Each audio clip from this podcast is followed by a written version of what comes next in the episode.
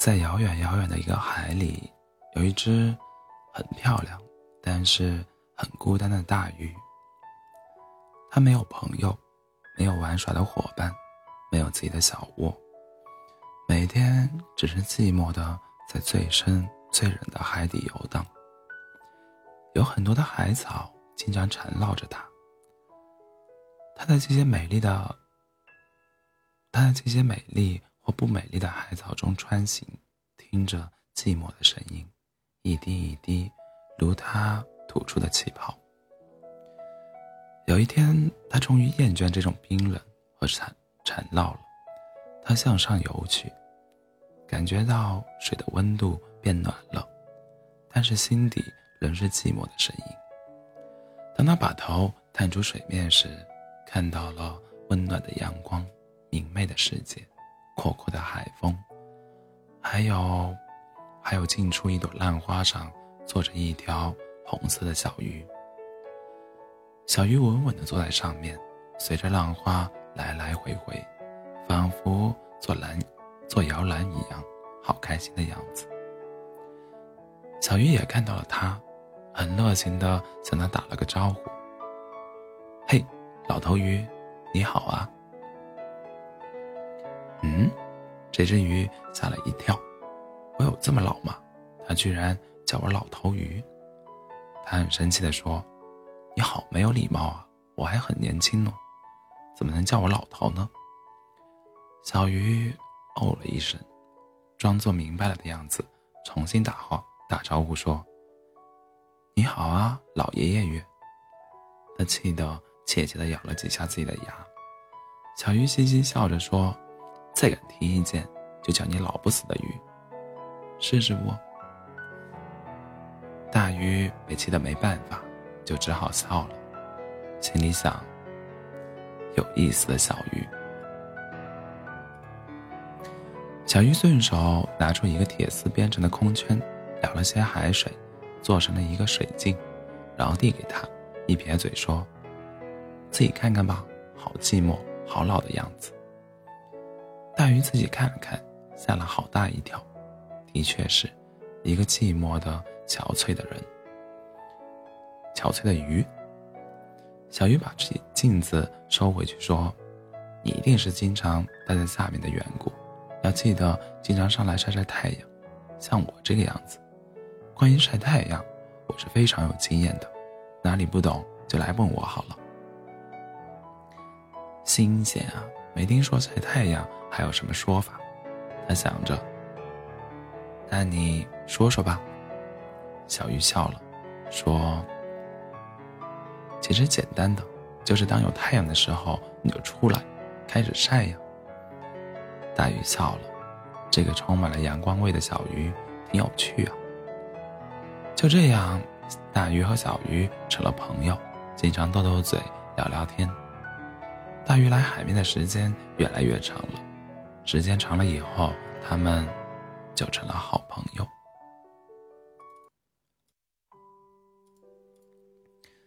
大鱼很冷的，小鱼很暖的；大鱼很硬的，小鱼很软的；大鱼很忧郁，小鱼很快乐；大鱼很粗暴，小鱼很温柔；大鱼很安稳。小鱼很淘气，这只是他们的表现。其实大鱼也会很暖，小鱼也很冷；大鱼也会快乐，小鱼也会忧郁；大鱼也会淘气，小鱼也会安稳；大鱼也会温柔，小鱼却不会粗暴。两只很不同的鱼在一起会怎么样呢？当然，经常吵架。有时吵到夜里两点，小鱼很生气，大鱼不不爱哄它，一甩尾巴游到深海里去了。小鱼坐在浪花上，对着月亮哭，眼泪一滴一滴的掉进海里。可大海毕竟太大了，这点眼泪算什么呢？小鱼想了想，就不哭了。没人哄，自己哄算了。他就自己坐在那里。看着星星的大眼睛，对自己说：“小鱼，别生气，我来，我来哄哄你。惹你生气我不对，以后不再发脾气，真的对不起，以后一定爱护你。说着，他自己就笑了，脸上还挂着泪光呢。其实大鱼没那么狠心，他在远远的看着小鱼呢，看到他自己哄自己，可是他不好意思过去。第二天，他会装作什么也没看见的样子，又来找小鱼玩。小鱼很好哄的，睡了一觉以后就不带，就不。就不记大鱼的仇了，看到他还是好开心的样子。慢慢的日子就这样一天天过去了。大鱼开心的时候也会逗逗小鱼，有时候他在水底的海草，有时候他在水底的海草缠绕时，也会想一下那只浪浪花上坐着的小鱼在做什么。彼此虽然不同，但不妨碍他们互相的惦记。大鱼虽然喜欢和小鱼一起玩，但他喜，但他是喜欢冷的鱼。他的家毕竟是在海底。海底的石头虽然冷，海底的草虽然乱，海底的世界虽然寂寞，但对于他来说都是无比的真实。浪花上的小鱼虽然有趣，虽然温暖，但对于他来说，越温暖就越虚幻，越明亮。就越遥远。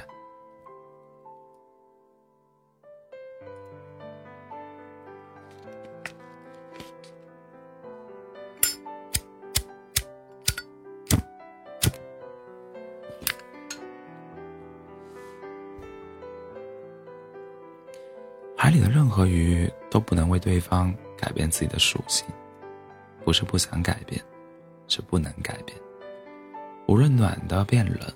还是冷的变暖，无论海上的到海下，还是海下的到海上定居，都只能是一种结局，因为无法适应而死去。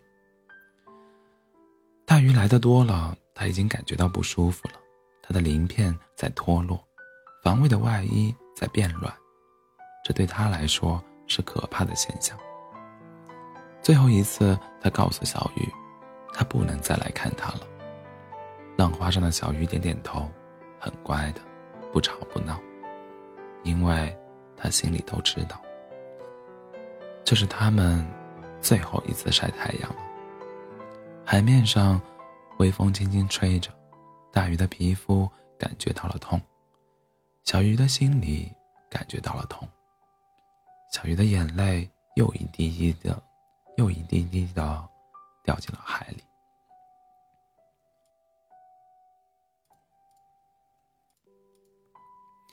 他看着大鱼说：“大鱼，我好想和你再吵一架，然后记得你坏坏的样子，就不用想你的好了，就不会很想你很想你了。”大鱼看着小鱼，慢慢的说：“你，是我最讨厌、最讨厌、最讨厌的小家伙了。”然后他慢慢的把自己沉了下去，闭上眼睛。一片黑色，没有小鱼的声音，只有海风，只有海风的呼啸隐隐传来。大鱼终于回到了海底。很多年过去了，他再也没有到海面上去过，因为他是勇敢的大鱼。偶尔，他也会想起那只小鱼，不知道他过得怎么样了，有没有找到一个快乐的同伴。一起玩耍呢，是不是偶尔会想起我呢？也曾托流动的海潮去探问一下他的消息，所有的回复都是没有什么见过那条浪花上的小鱼。后来的某一天，大鱼出去散步，突发奇想，很想到海面上去转转。他向上游着，游到半路。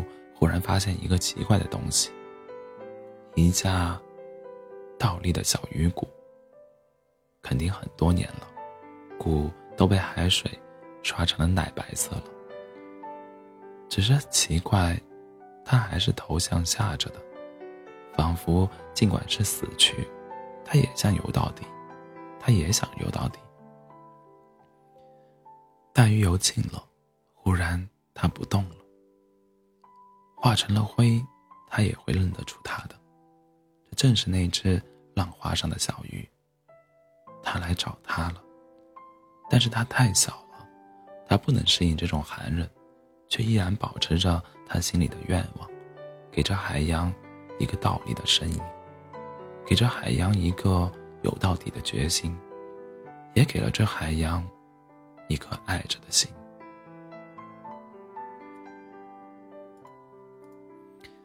大鱼抱着小鱼，仿佛抱着一个世上最好的宝贝。最轻的、最柔的动作，慢慢的游着，向下游着，向底游着。没人能看到他的眼泪，因为他在水里。